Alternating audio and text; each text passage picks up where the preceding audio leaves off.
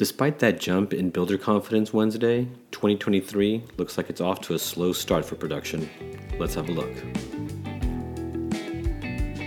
Welcome to the Daily Drill, everyone. Your quick peek into the housing news of the day. I'm Paul Lopez, Senior Vice President at the National Association of Home Builders, and today is Friday, February 17th. On Thursday, we got new housing starts and permitting data from HUD and the Census Bureau, and they were weaker than expected. Overall, housing starts decreased 4.5% to a seasonally adjusted annual rate of 1.31 million units in January. Although rising builder sentiment indicates a turning point for housing later this year, the volatility in the 10-year Treasury rate in recent weeks is a sign that the housing sector will face further challenges in the short term.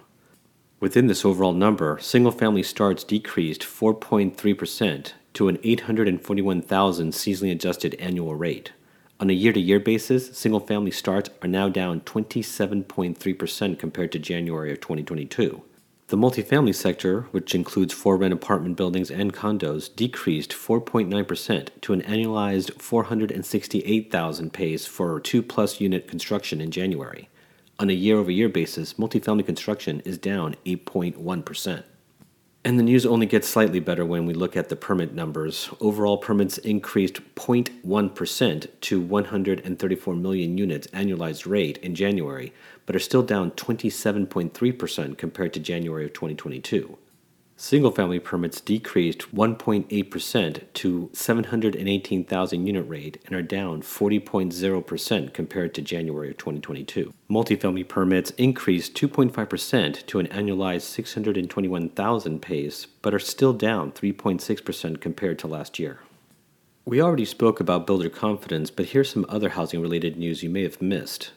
AD&C lending continues to tighten. The average annualized rate for construction loans now sits above 11%. An HB survey on AD&C financing showed the fourth consecutive quarter of not only negativity but declines, indicating tightening was more widespread than the prior quarter.